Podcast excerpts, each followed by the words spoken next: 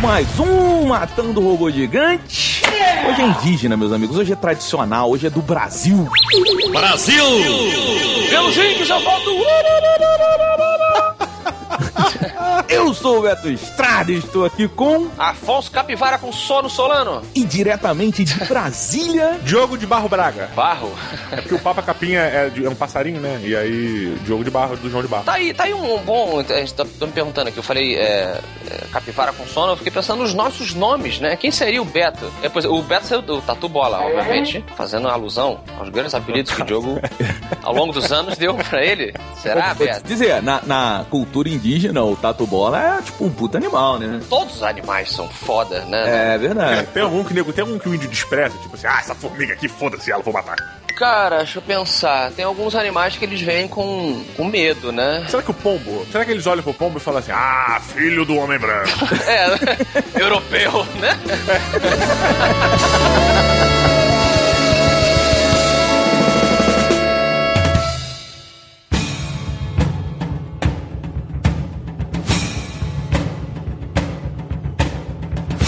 amigos, retornamos àquela série do MRG em que contemplamos a maravilha da arte do senhor Maurício de Souza, porque estamos falando de Papa Capim Noite Branca, mais uma graphic novel lançada pela Graphic MSP. Afonso Solano, por favor, traga-nos a sinopse desta história tradicional e indígena. Família tradicional brasileira, prepare-se para se escandalizar.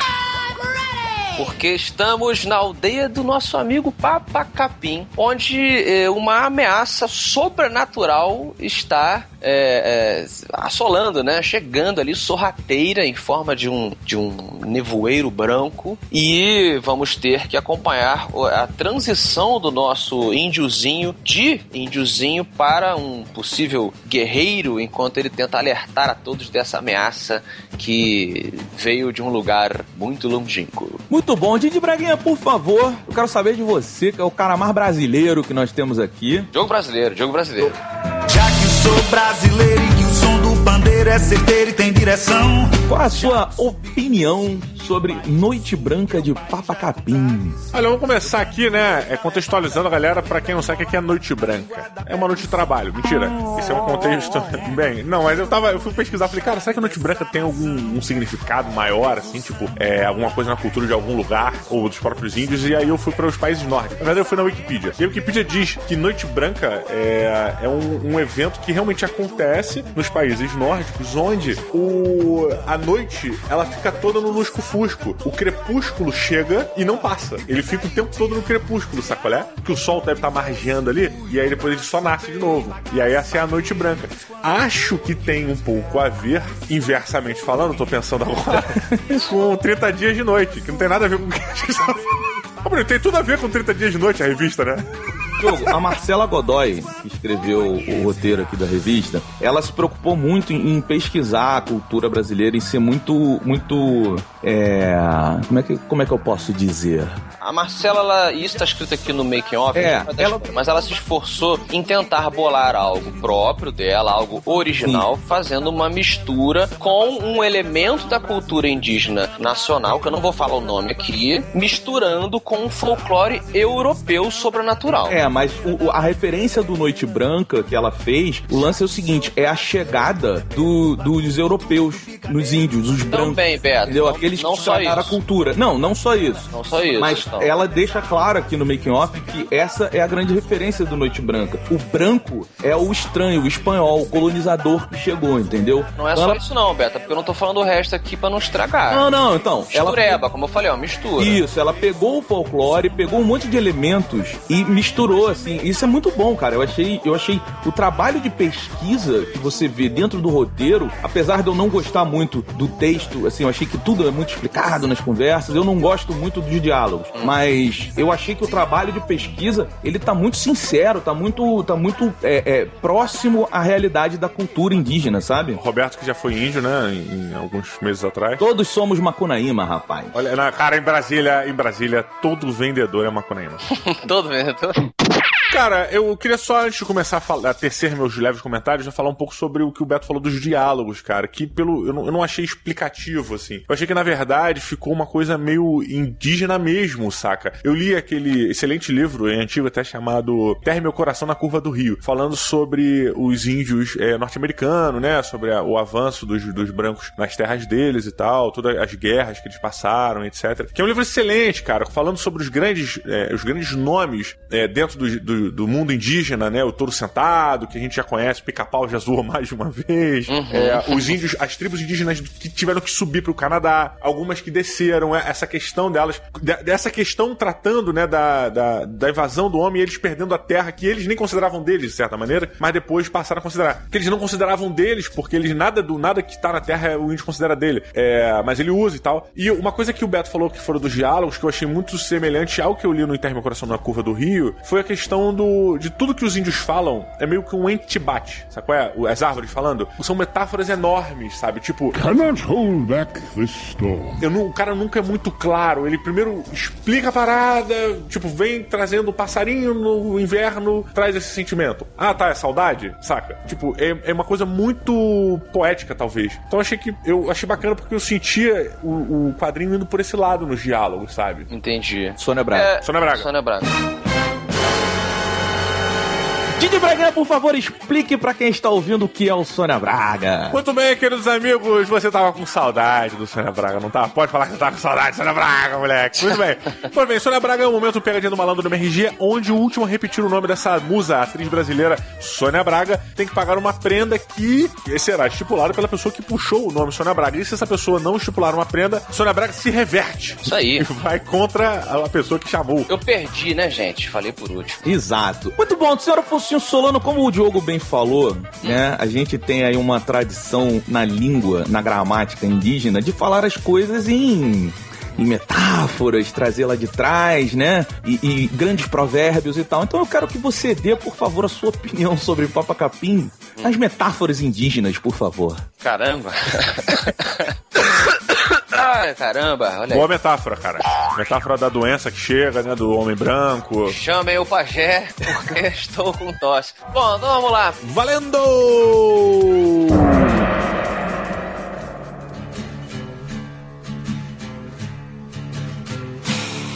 Papa Capim voa como papagaio colorido. Colore página da Panini que dá dinheiro verde pra MRG. É um real, né, pra dar pra gente. Peraí. Marcela Godoy canta bonito para o ouvido da onça. Renato Guedes pinta com meu pinto. Vamos lá, chega, chega, acabou, virou. Vou traduzir agora. Traduzir para o homem branco que está ouvindo aqui. Homem branco, homem negro, homem pardo, todos os homens e mulheres que ouvem o Matando Robôs Gigantes. Eu sou um vendido. Sou um vendido para o folclore, em primeiro lugar, né? Tem, tem, tem bicho esquisito, tem lendas misteriosas. Ligaram pro, pro Hellboy, chamou pra uma cidadezinha esquisita. O que tá acontecendo? As crianças estão todas nascendo, o Hellboy com um olho só. Caramba, e no final ele vai descobrir que é uma antiga lenda é, é, brasileira, entendeu? Da bruxa que comeu o olho das crianças porque ela quer não sei o que. Eu adoro essa porra, acho muito foda. Principalmente quando você, a exemplo do Hellboy, pega da sua própria cultura, do seu país, uma ideia ali bacana e transforma numa grande lenda e, e, e transforma em entretenimento, que é algo que o brasileiro vem, vem descobrindo de maneira pop, tá? Porque já alguns autores já faziam isso. Há pouco tempo, é. né? Que a gente vem transformando os nossos personagens do nosso folclore em heróis e heroínas. O Maurício Souza é um pioneiro nessa arte, transformar isso em, em, entretenimento. Então eu sou, sou muito vendido disso e sou muito vendido de, de boa arte, né? boas ilustrações. O Renato Guedes, a gente falou da, da pesquisa da Marcela, eu faço agora o salto para o Renato. Ele tá, cara, é, é, palmas de, de pé para ele. Cara, o seu desenho, a sua arte, que inclusive é toda digital, tá? Ele faz tudo no computador. Ela tá fantástica, cara. Fantástica. A ambientação, a temperatura das cores. Porra, Afonso, tô, tô entrar aí falando da temperatura das cores. Impressionante como, como cada página, a cor diz muito sobre a sensação, né, cara? É, iluminação, aquele sol, entendeu? Que, que, que tá ali, você tá no meio-dia, tá no final da tarde. Olha, fantástico. A parte, digamos assim, genética da pesquisa dele tá fantástica, sabe? O olhinho puxado, os, os detalhes dos corpos dos índios. Ele não fez pessoas caucasianas, sacou? Ou negro brasileiro botando um cocar. Não, ele desenhou o índio. É. Desenhou aqui a genética de onde a gente veio. Então, cara, você tá de parabéns, achei muito foda. E os monstros, cara? E os monstros são muito fodas também, né? Pois é, aí engraçado. Vocês sabem que eu amo monstro pra caralho, né? Eu, eu adorei o visual, adorei o, o clima, como eu falei. Agora, as, e é uma coisa totalmente pessoal, tá? A escolha que a Marcela tomou para a origem desses monstros, eu não curti muito. Eu teria preferido, a exemplo do que o Papa Capim fazia nas revistas originais do Maurício, digamos, algo mais enraizado, somente enraizado na nossa cultura. Eu acho que a gente tem muitas lendas e muitos monstros, muitas curvas ali escuras dentro da cultura dos nossos índios, que da onde poderia ter vindo é, é, esse aspecto sobrenatural. Eu saquei a, a, a mistura, ela quis que viesse de outro continente, ela pegou inspiração na, na, no sobrenatural da Europa, eu não quero, não quero falar, tô sempre dando volta para não falar o que que é. E eu falei, cara, beleza, entendi, mas eu queria uma coisa mais brasileira. Afonso, eu achei interessante é a colocação desse, dessa criatura por causa da metáfora com a invasão do homem branco, porque Sim. qual qual é, criatura hoje em dia na cultura moderna está mais em voga do que essa criatura, saca? Então, tipo, olha a invasão disso na aldeia indígena. É, eu, eu gostei da metáfora. Eu só não gostei do que, do que o monstro em si faz e é. É um monstro maneiro, do, bom, os desenhos são fodas e tal, a metáfora é legal, mas no final do dia é um monstro que, tipo, tá, eu já vi, é, e ela mesma diz aqui no making off que eu não quero falar, ela diz o que, que esse monstro em essência é. E eu já vi esse monstro em outras histórias. Eu, olha, eu concordo com você nisso, ela, ela foi bem lugar comum nessa história do monstro, mas eu achei que, assim, como tem, um, tem uma hora que esse monstro, ele é explicado dentro da revista, né, por uma Sim. entidade indígena, e eu achei muito me pareceu muito aquelas histórias, aquelas lendas indígenas é, que a é, gente vê. Verdade. Eu até conflitei porque hum. tiveram muitas partes na revista que eu, eu achei meio mal explicado, que eu achei uma coisinha ou outra que eu não gostei muito. Mas se você pegar as lendas indígenas, elas sempre são é, é, rasas na explicação, porque no final o que vale é a metáfora.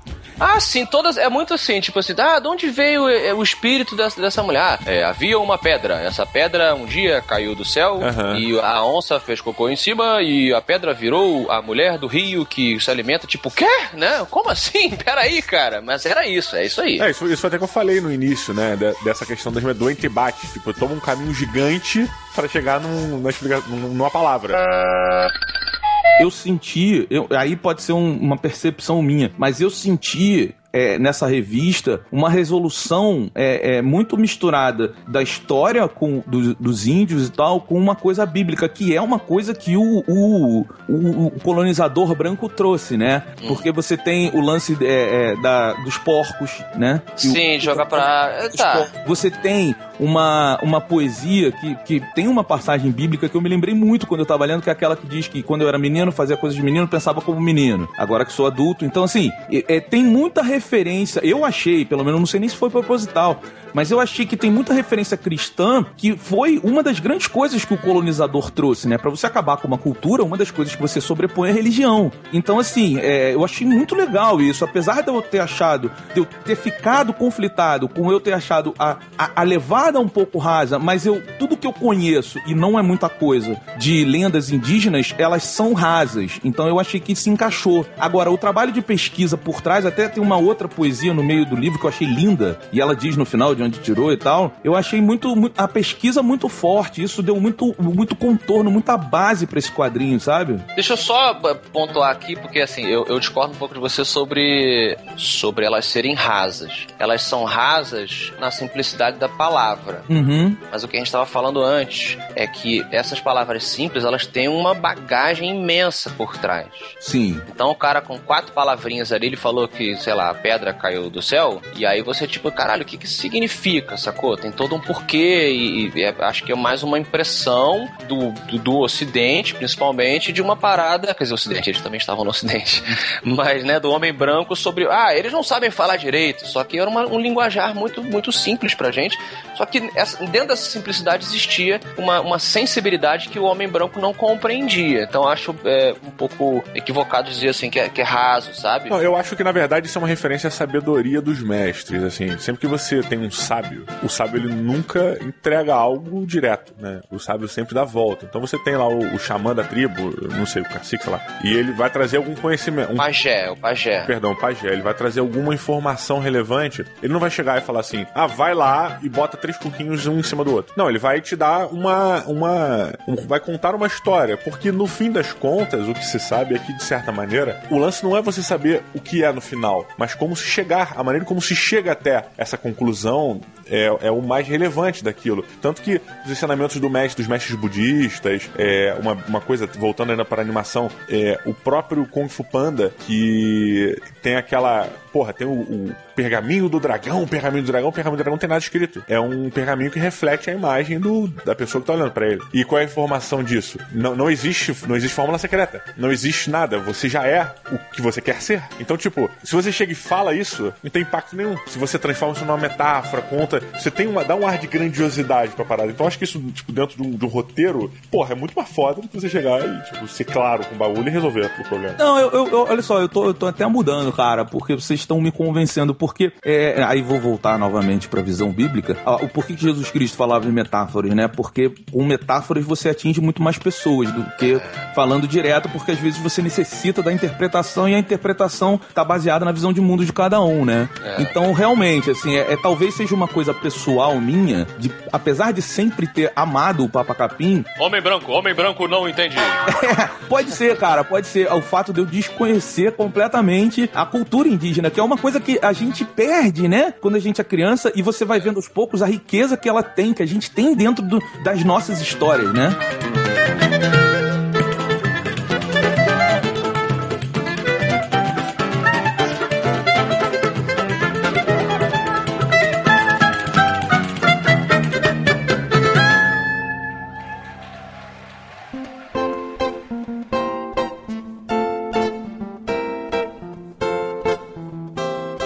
Braguinha, chegou a sua vez, meu amigo, você, o papacapim do MRG. Ué, procurando pelado? Ele tinha que ter chamado o Gusta pra participar. Pois é. Lá do YouTube, né? Caralho, pode crer, mano. Ele é o papacapim do YouTube, velho. Caralho, pode crer, pode crer. Ele podia, fazer, ele podia fazer uma representação dessa capa com ele, né? Tipo, ele de tanguinha, tipo, com arco e flecha e tal. Se bem que se a gente colocar ele no... no... Peraí, não, não. Se bem que se a gente falasse que ele era índio, ia falar que a gente tava fazendo é, é, é, par, par do Face, é...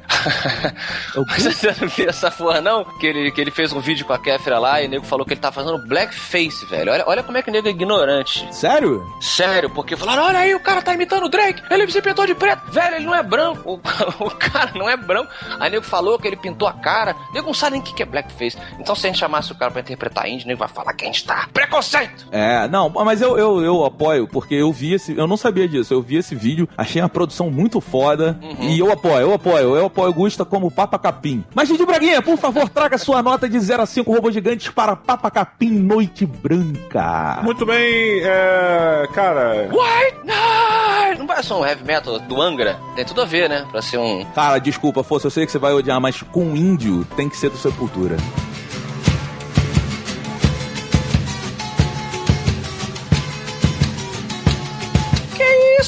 Velho? O Angra, o que, ele, o que eles fizeram? Tá, a... o Angra é nordestino. Sepultura não. fez CD com os índios caiovas. Mas ninguém entende porra nenhuma que o nego fala no Sepultura, então não dá pra... Ah, olha, olha o preconceito. Mim não entende o que homem grande grita. Vou trazer minha nota hoje em forma de metáfora. Papa Capim. Ó, oh, sacanagem. Ó, oh, capim que venta. Não, é, foi, a primeira coisa bacana foi descobrir que Papa Capim é o nome de um passarinho, que eu não tinha ideia. E, e durante a revista você vai vendo, né, a origem da parada. Bem, mas o, o que eu acho bacana de Papa Capim é que é, é uma aventureta do Papa Capim onde não existe um personagem para ser apresentado. Eles já te colocam. Uma coisa que eu achei legal, né? Eles colocam um personagem partindo do princípio que você já sabe quem ele é. Porque a primeira cena não faz jus ao Papa Capim. E aí tu, tipo, porra, peraí, cara. O Papa Capim não cairia assim. Tipo, não faria isso, saca? Uhum. Aí tu, ah, tá, tá, tá. Não, ele tá só desatento. Aí tu, caralho. Só que o cara que não, não saca da parada, tipo, eu não sei como é que a pessoa entraria nesse mundo. Mas quem não, quem não conhece Papo Capim no Brasil também? Bem, eu me perdi aqui. Claro. Grandemente.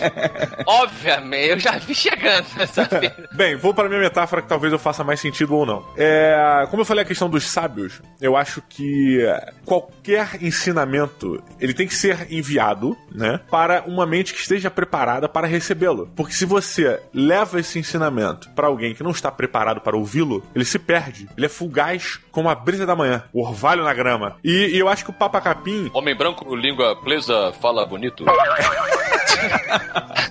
e eu acho que o Papa Capim ele traz muito dessas coisas e o que eu acho bacana, né? Ele te traz ensinamentos, coisas que, que ele apresenta, que talvez só façam sentido quando a sua jornada pessoal chegar em determinado momento. Eu não acho que o, que o quadrinho ele entra nesse nível de profundidade psicológica, da análise do ser humano, não, nem é isso. Eu acho que ele é uma, uma aventura. Mas existem coisas ali dentro que você pode trazer pro lado pessoal e repensar na sua vida. E isso que eu acho bacana. Eu acho que esses ensinamentos, eles vão é, brilhar em algum momento quando a sua jornada estiver nesse nível, né? Estiver preparado você para receber aquele ensinamento e aquele ensinamento aí sim fará sentido e você poderá se tornar o dragão guerreiro que você quer ser.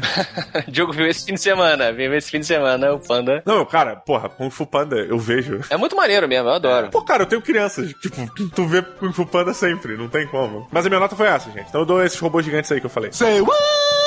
Qual você falou? Você não falou porra nenhuma.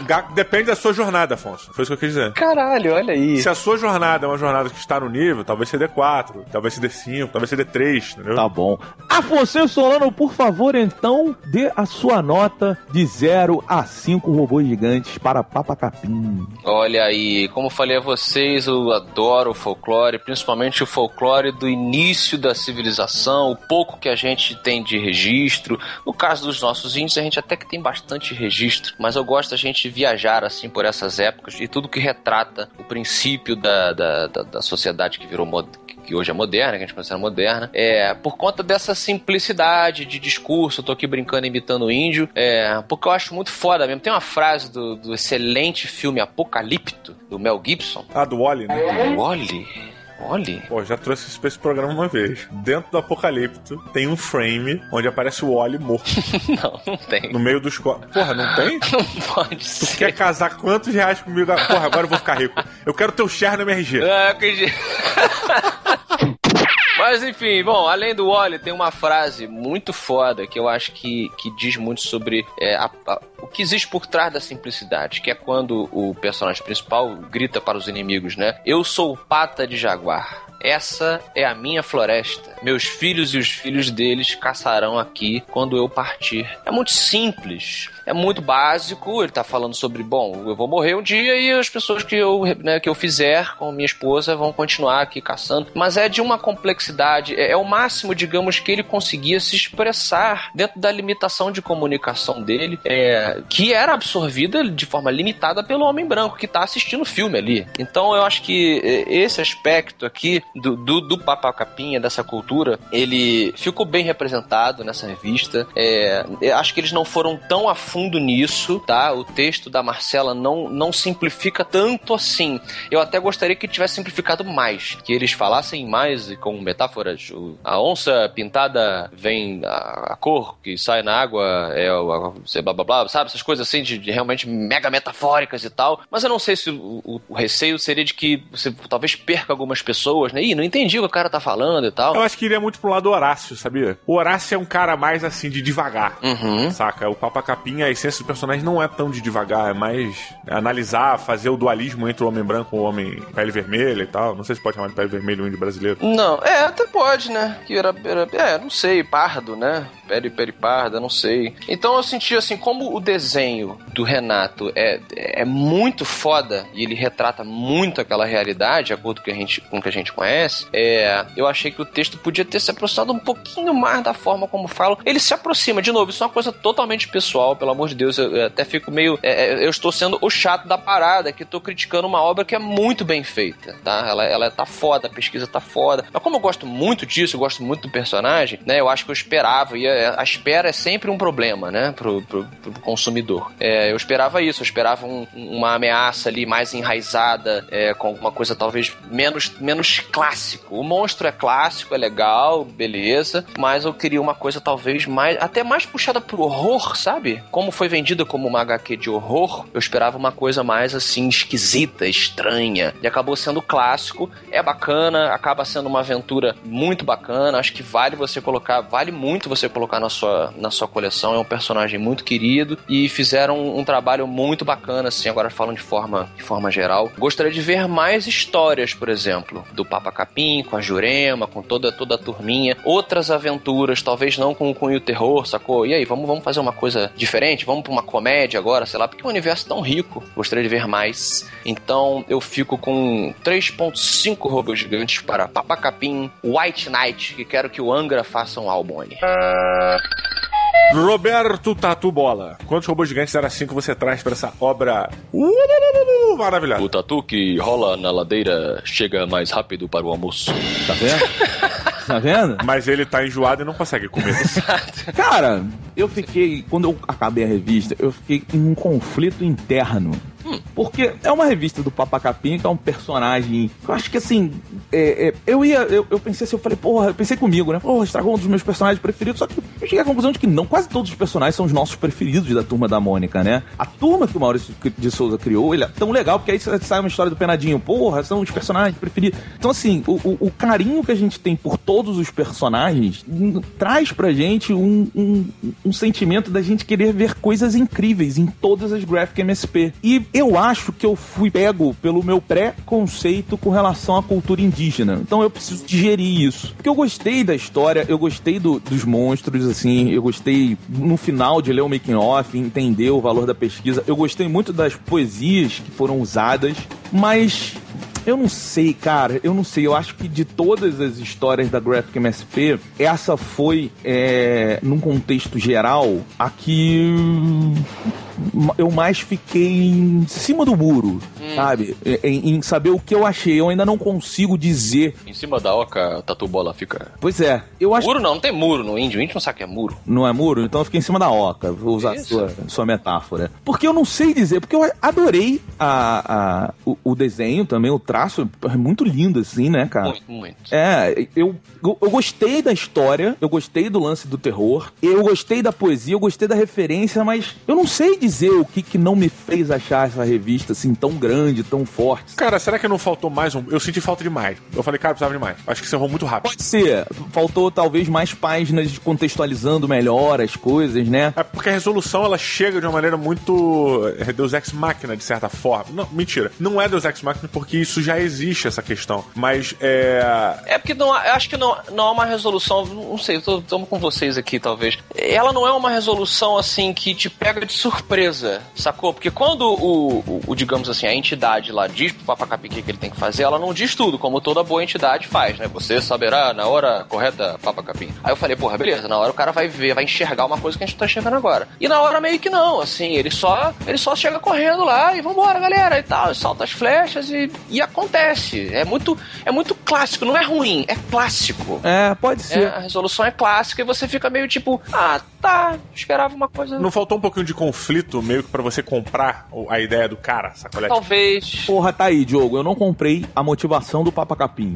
Talvez. É, tá aí. Eu acho que é isso. Pensando agora, assim, é, vou dar mais uma para você, Diogo. Sem degustar. O lance do Roberto não é fome, é pressa. Mas, cara, eu, eu, eu achei, assim, é uma revista muito boa. É, é, mais uma edição dessa Graphic MSP que eu me orgulho de ter na estante, sabe? Na coleção, assim, é muito foda mesmo esse trabalho que tá sendo feito. Eu indico sim, eu acho que as pessoas têm que ler, porque é muito raro a gente ver a exploração da, da nossa cultura tão bem feita, assim, né? Sim. Então, esse trabalho da Marcela é, é, é sensacional. Então, eu acho que é uma revista indispensável na coleção direção. Sim, mas eu dou pra ela 3.5 robôs gigantes. Uhum.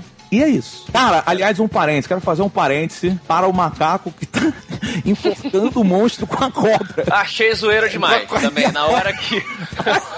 e a cobra tá com uma carinha tipo assim, caralho, peraí.